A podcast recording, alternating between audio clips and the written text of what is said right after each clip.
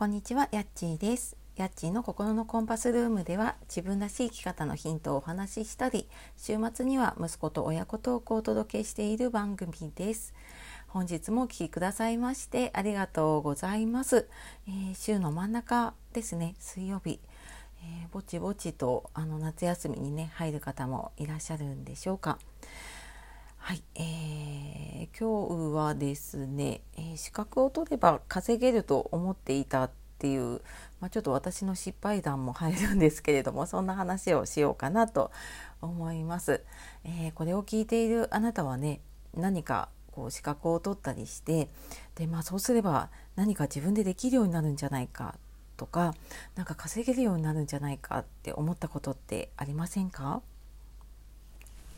きっとねあの自分で何かやろうかなとかやりたいことを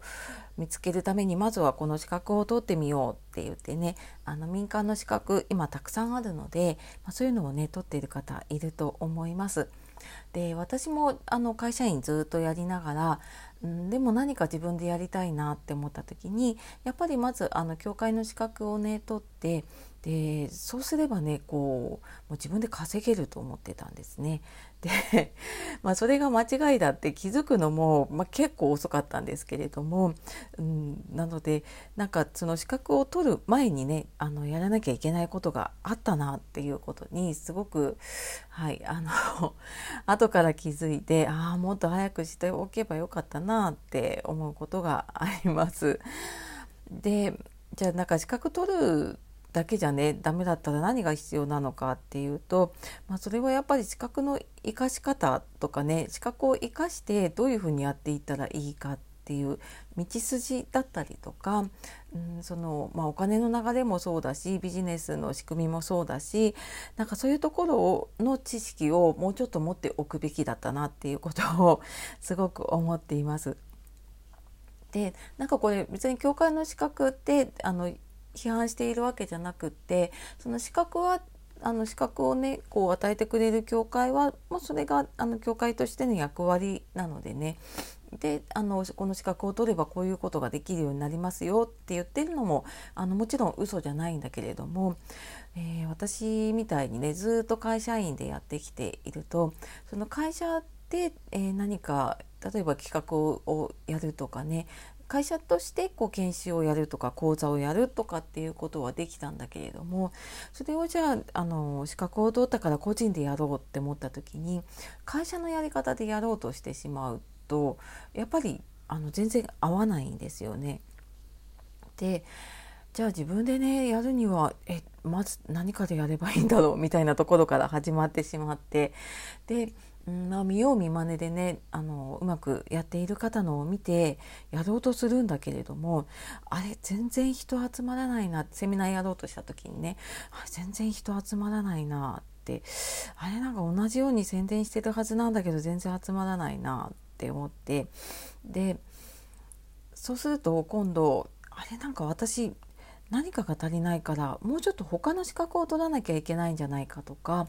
あの今取っている資格よりももうちょっと上の資格を取らなきゃいけないんじゃないかっていうね錯覚に陥っちゃうんですね。でもうなんかねいやいやあの今だったらねいやちょちょっと待ってちょっと待ってって思うだけれどもその時はやっぱり本気であの真剣にそう思っていたんですね。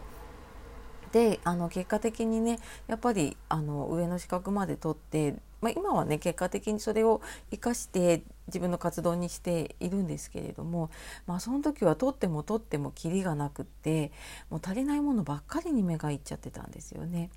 でなんだけれどもあのきちんとねそのやり方を知っている方に教えてもらうとあの全然自分の持っている資格とか自分の経験だけでできることがたくさんあるんだなっていうことに気づかされました。でそれはやっぱり自分がねそのやり方を知らなかったなっていうだけだったしうーんなんかその資格を取ればなんとかなるっていうなんかそこを信じてしまうね自分のこう知識のなさというかね、うん、っていうのをねすごく感じましたね。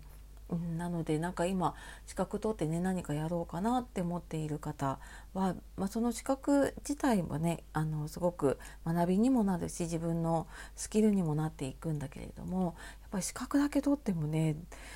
なんか全然じゃあそれで副業になるかとかじゃあそれで起業ができるかっていうとやっぱり現実は厳しくって。なので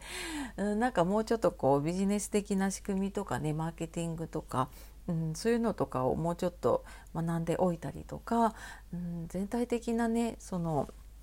中で資格を取ってどういうふうにやったら生かしていくかっていうことをね知ってる方とかそういうのをね教えてくれる方とかに、うん、聞くとすごくわかるんじゃないかなって思います。はい、で私もね失敗してきているのであのコメントとかレターいただければねあの何か私の分かることであればお伝えしていきたいと思っています。